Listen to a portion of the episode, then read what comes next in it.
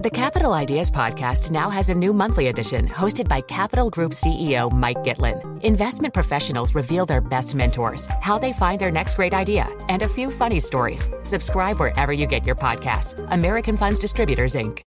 Collaborate for a greener future at the Bloomberg Green Festival, a groundbreaking celebration of the thinkers, doers, and innovators leading the way. From design and culture to technology, science, and entertainment. Hear from inspirational speakers and immerse yourself in climate solutions. July 10th through 13th in Seattle. Title sponsor Amazon. Official airline Alaska Airlines. Get 20% off using promo code Radio20 at BloombergLive.com Good morning. I'm Doug Krisner. And I'm Brian Curtis. Here are the stories we're following today. The yen has jumped against its peers after a report said the Bank of Japan would discuss tolerating higher bond yields. The story from Bloomberg's Bonnie Au. The Nikkei reported the BOJ is considering letting long term rates rise above its 0.5% cap in its yield curve control policy. The yen rose as much as 2% against the euro and about 1% against the dollar before easing. Markets have been speculating on the timing of changes to the YCC program. It might be seen as the beginning of a monetary tightening campaign by the BOJ. That said, Bloomberg Economics expects the BOJ to stand pat at today's meeting and will hold through the first half of 2024. In Hong Kong, I'm Bonnie Au, Bloomberg Daybreak Asia. Next, we go to the European Central Bank. Today, the ECB, as expected, hiked its key rate by 25 basis points. You know, this is the ninth straight increase since last July. So the key deposit rate is now at 3.75%. All of this comes as ECB officials have flagged that their hiking campaign may be close to ending. President Christine Lagarde said the ECB would have an open mind as to what to do next, and it will will follow a data dependent approach. Our future decisions will ensure that the key ECB interest rates will be set at sufficiently restrictive levels for as long as necessary to achieve a timely return of inflation to our 2% medium term target. Now, as Madame Lagarde spoke, money markets began looking at bets for the September meeting. Right now, odds of another rate hike only about 40%. Earlier, that had been 50%. Madame Lagarde may be offering some more clues on her thinking when she gives a speech at the Fed's annual retreat in Jackson Hole. That will happen, Brian, uh, late August. Well, the chipmaker Intel is saying that sales in the current quarter will be as much as $13.9 billion. Analysts were estimating 13.3 billion. The outlook suggests that Intel has turned a corner after a sluggish demand for PC chips earlier. We heard from Angelina Zino at CFRA Research. So it does look like that kind of inventory overhang that we've seen over the, the last four or five quarters, at least mm-hmm. is, is starting to stabilize here. And, you know, clearly on the guidance side of things, it also does indicate that we are going to see more mem- momentum going into the second half of the year. So all good signs for Intel, at least from a, uh, I'd say, a cyclical perspective. Intel also reported second quarter revenue that fell 15% to $12.9 billion, but that did beat analyst estimates of about 12 billion. Client computing and data center sales both beat analyst expectations, and the shares really popped in the after hours, Doug, currently up 7.9%. Well, top U.S. regulators have unveiled plans for their most comprehensive overhaul of banking rules in years. More from Bloomberg's Ann Cates. The Federal Reserve, the FDIC, and the Office of the Comptroller of the Currency would boost the amount of capital that banks with at least $100 billion in assets must hold by an average of 16%. The eight biggest banks face a 19% increase to thicken their financial cushions to absorb unexpected losses. The reforms are part of an international overhaul that began more than a decade ago in response to the 2008 financial crisis. The package isn't likely to be implemented for years, with companies, consumer advocates, and others to to weigh in on the proposal over the next four months. In Washington, Ann Cates, Bloomberg Daybreak Asia. China's top housing official has stepped up the pressure on regulators and lenders to try to revive the property sector. Bloomberg's Joanne Wong has that story from Hong Kong. Housing Minister Ni Hong has called for homebuyers who've paid off previous mortgages to be considered first time purchasers. Up until now, buyers who have a mortgage history but don't currently own a property are subject to higher down payment rules. Home sales resumed declines in June following a brief rebound earlier this year. Earlier this month, financial regulators did step up the pressure on banks to ease terms for property companies. Now, Ni is also calling for further measures, such as tax and fee relief for housing upgrades and replacement. In Hong Kong, I'm Joanne Wong, Bloomberg Daybreak Asia. Doug, the move in the yen was was huge today, uh, although it did ease back as we noted. Uh, Krishna Guha at Evercore said that obviously any change in this would have to be really carefully managed. Uh, otherwise, it could have a big impact on markets. But Evercore also said that they believe that this, that this process has already been over discounted on what might happen. Uh, and we noted at the end of our story that Bloomberg Economics is expecting no change today and maintaining this policy through next year or into next year. Well, I was looking at a note from Alan Ruskin over at Deutsche Bank, and he was saying that a hawkish policy tweak, even rhetorically, by the Bank of Japan would like likely be seen as an early step, a very early step toward pulling short term rates in Japan into positive terrain. I think the policy rate is what, negative 10 basis points? Yeah. And if that were to occur, it would undoubtedly offer even more support to the Japanese yen. Well, it's another one of these adjustments that you have to look at how much has already been discounted mm. versus the imagined total impact. And, you know, it's probably somewhere in there, uh, and it, it, makes it difficult. But we'll, of course, be watching that very closely today. Interesting, the moves uh, in China. We had reported this a week ago. And so, you know, kudos to the reporters on that story a week ago because we heard from the housing minister. Just looking at making it a little bit easier for people to acquire properties uh, that otherwise had some restrictions. Yeah, interesting uh, that Goldman Sachs was saying today that its hedge fund clients net purchased Chinese stocks at the fastest pace in nine months on Tuesday. And obviously, Brian, as you know, this is going to be connected to a lot of the policy support that we've been talking about as a result of uh, what's been coming out of the Politburo meeting. Yeah, and that's a big, big thing because the hedge funds have been short the currency and short uh, stocks for a period of time. We've got Peter Tchir coming up, head of macro strategy at Academy Securities. He's great on the bond market uh, and on rates generally, so he'll be a, a fantastic guest to have on the program. That's all dead ahead. Now it's time for global news. U.S. Senate is on a path to pass a military and and uh, package of sorts to counter China and and, and uh, Ukraine along the way. Let's get to Ed Baxter. He'll sort through all that and uh, bring you some pearls of wisdom. Ed. Yeah, I don't know about the wisdom part. I can sort through it, Brian. Thanks. Uh, Senate Appropriations Committee has backed key munitions bill to counter China's military buildup, as well as in Ukraine. So both things. Now, this is the Pentagon's request to enter into a multi-year contract with Lockheed Martin and RTX Corporation. French President Emmanuel Macron says France is trying to position itself as buffer between superpowers when it comes to the South Pacific. He says the sovereignty of many states is threatened by new imperialisms and power dynamics. Both China and the U.S. have sought to build influence in the region. Macron wants Paris to act as a balance force. Even though the month isn't through, UN climate scientists say they'll certainly go down as the warmest July on record. Secretary General Antonio Guterres using the strongest words yet. Climate change is here, it is terrifying, and it is just the beginning the era of global warming has ended, the era, the era of global boiling has arrived. And U.S. President Joe Biden at an event today with Phoenix mayor said heat is the number one weather related killer in the United States. There used to be a lot of time when I first got here, a lot of people said, oh, it's not a problem. Well, I don't know anybody, I shouldn't say that. I don't know anybody who honestly believes climate change is not a serious problem. Uh, Phoenix, by the way, topped 110 degrees today for the 27th consecutive day, with the heat expected to last into the weekend. Court official in Washington, D.C. says there will be no Trump indictment today, although his legal team is indicating it could come at any time.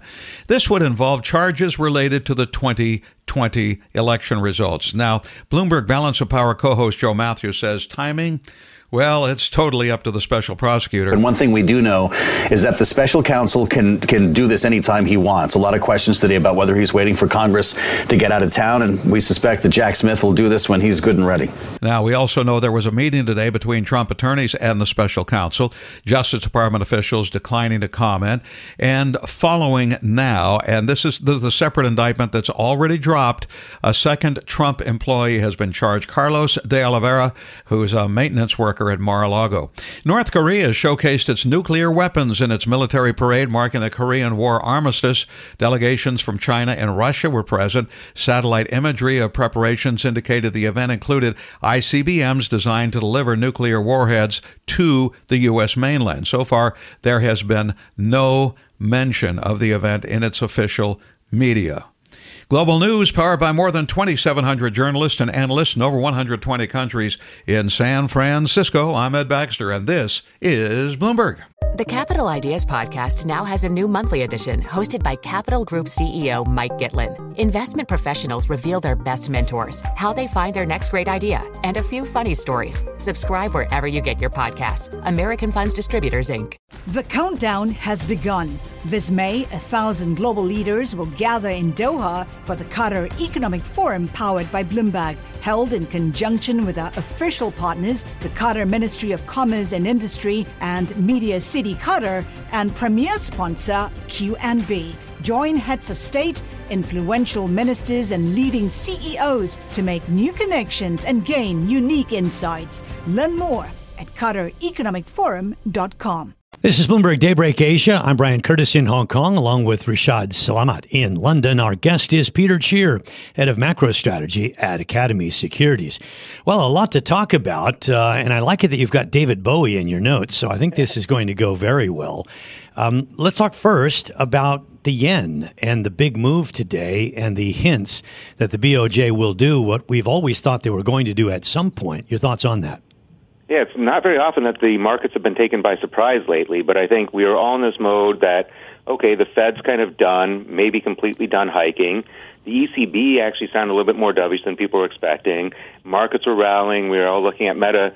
And all of a sudden, the BOJ talked about changing the, you know, rumors came out that they would change their yield curve control, allow the 10 year to go to 50 bips.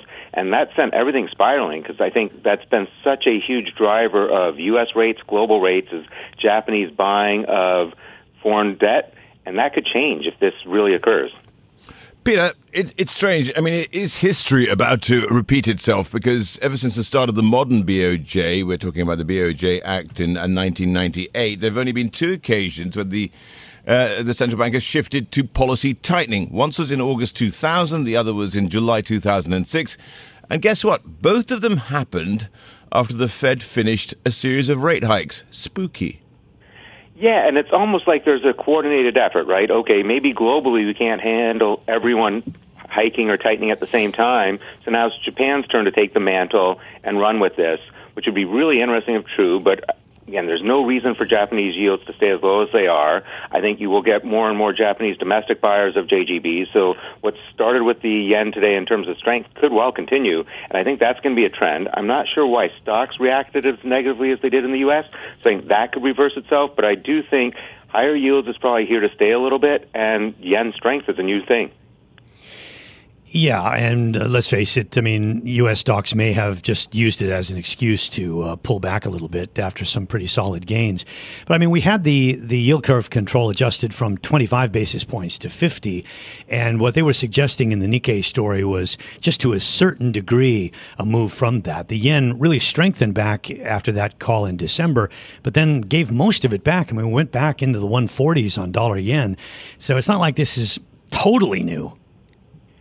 You know, I think maybe it was the timing of this that really everyone had just got so comfortable with Powell. It was just after the ECB presser where, again, Madame Lagarde came out as relatively dovish.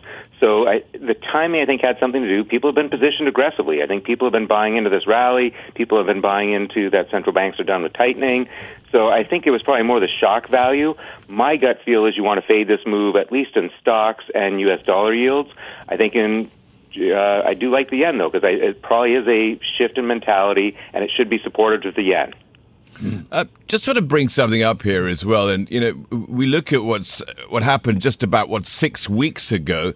Um, you know, we saw, and I'm talking about the ECB here. They they were projecting a pickup in a second quarter growth and solidity for the second half of the year, and then you know it didn't look unreasonable. Composite PMIs in the eurozone were reasonable, and then after two months of data, the picture's entirely different. PMI's collapsing, the nascent recovery, especially for Germany, looking more like a blip, and uh, they raised rates. Now, this reminds me of Thelma and Louise. There's no stopping them.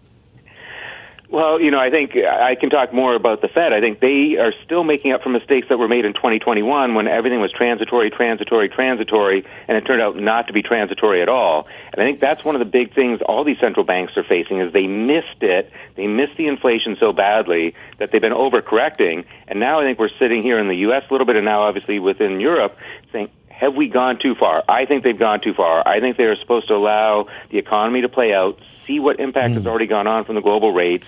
You're starting to see a lot of the COVID stimulus, particularly in the U.S., but probably across the globe, diminish. I think they're supposed to be much more dovish, see how this plays out. And that's been the sense, and that's why I think Japan today was so surprising because they kind of went the other way. Oh, we're getting a lot, a lot of pop culture into this uh, with the Thelma and Louise and David Bowie and the ch ch ch changes. Uh, uh, but uh, let's talk a little bit about the better economic data in the U.S. Uh, I wonder whether or not that emboldens the Fed to maybe not worry too much about the lagged effect and to stay strong on inflation. I heard um, Jan Hatzius at Goldman Sachs um, talking earlier on a rival network, and he thinks the Fed is done, that they're not going to hike again. What do you think? So I think they are actually truly data dependent. And I think data dependency has been a word that gets way overused or a phrase that gets way overused. They weren't really data dependent for the last year and a half. They were looking for data that justified hiking. And the message I'm taking away from Powell recently in the Fed is they are really going to look the preponderance of data over the next two months. It's going to include inflation data, jobs data, and it's going to have to send a really strong signal either one way or the other for them to do something. So I think they're really on hold, and that kind of brought back the David Bowie and changes. Is my view is we're going to see a leadership change in the U.S. and it's going to go from the quote unquote magnificent seven um, to a broader based rally. Where will that come from?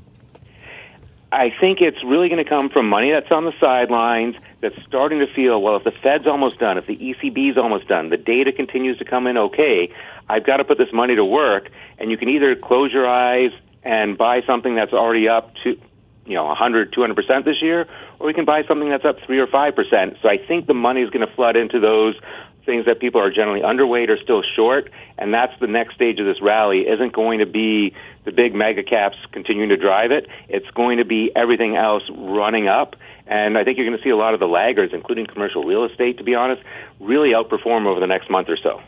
We've we've really already seen it. I mean, we've been squawking about that a lot in this program. About industrials have moved a lot, transports have moved a lot, even banking now has been moving a lot. And I note that in terms of earnings, um, the financial sector and the industrial sector are actually raising their earnings now. So that means that earnings have troughed and they're actually raising rather than just reporting earnings that are you know less bad than expected. So uh, what you're saying is is is a process that is unfolding. I think for many the question is would that continue if we drifted toward recession? But it seems like the data is suggesting now that's not happening. Yeah, and so about two weeks ago, I was taking some of that risk off the table. You know, we'd had a good run on commercial real estate on the laggards, and it felt time to take some chips off the table. But given the Fed's messaging, given the current data, I think it's really hard to bet coming into August that we're going to see this slowdown. So I think you want to own those things that people are underweight. And talking to clients, I still think that's where people are going to be much more comfortable putting their next dollar in is the things that seem a little bit cheap, smaller PE ratios than the quote unquote magnificent seven. All right. Well, okay, Peter, the thing is, what are the dangers that lie ahead? Uh, because, you know, there could be over tightening. But at the same time, hasn't now, you know, the conversation tilted towards not how far rates will go, but how long they'll stay at those levels? And I just want to just ask you, do you think that this is normalization and they don't need to perhaps cut in the future for any in a meaningful way as they wait perhaps for the next downturn? Yeah, so I don't think they have to cut anytime in the future. Um, I think they will wait until at least December, January, even if the data is weak. My biggest fear is obviously now all of a sudden bullishness has become a consensus view. As a contrarian, I always kind of, you know, hate to be on the consensus side of view, so maybe I'm a little bit more aggressive with the laggards.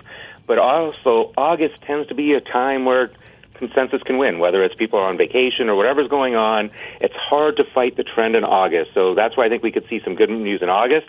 But as we near September, I think people are going to start focusing on, hey, recession risk is probably still real. Everyone got squeezed out of the recession trades. Um, but I, I think we kind of have this two to three week window where everyone's going to be a little bit more calm, assuming the BOJ doesn't do anything, you know, to really shock us. And then after that, we can start thinking about the problems. Is the recession coming? What's happening in yeah. the U.S. with student loan re- debt repayments, et cetera? Um, deglobalization, the friction okay. between U.S. and China. There's a lot of risks out there. I think they're just going to be ignored for the next two to three weeks. This is Bloomberg Daybreak Asia, your morning brief on the stories making news from Hong Kong to Singapore and Wall Street. Look for us on your podcast feed every day on Apple, Spotify, and anywhere else you get your podcast. You can also listen live each day on Bloomberg 1130 in New York, Bloomberg 991 in Washington, Bloomberg 1061 in Boston, and Bloomberg 960 in San Francisco. Our flagship New York station is also available on your Amazon Alexa devices just say, Alexa, play Bloomberg 1130. Plus, listen coast to coast on the Bloomberg Business app, SiriusXM Channel 119, the iHeartRadio app, and on Bloomberg.com. I'm Brian Curtis. And I'm Doug Krisner. Join us again tomorrow for all the news you need to start your day right here on Bloomberg Daybreak Asia.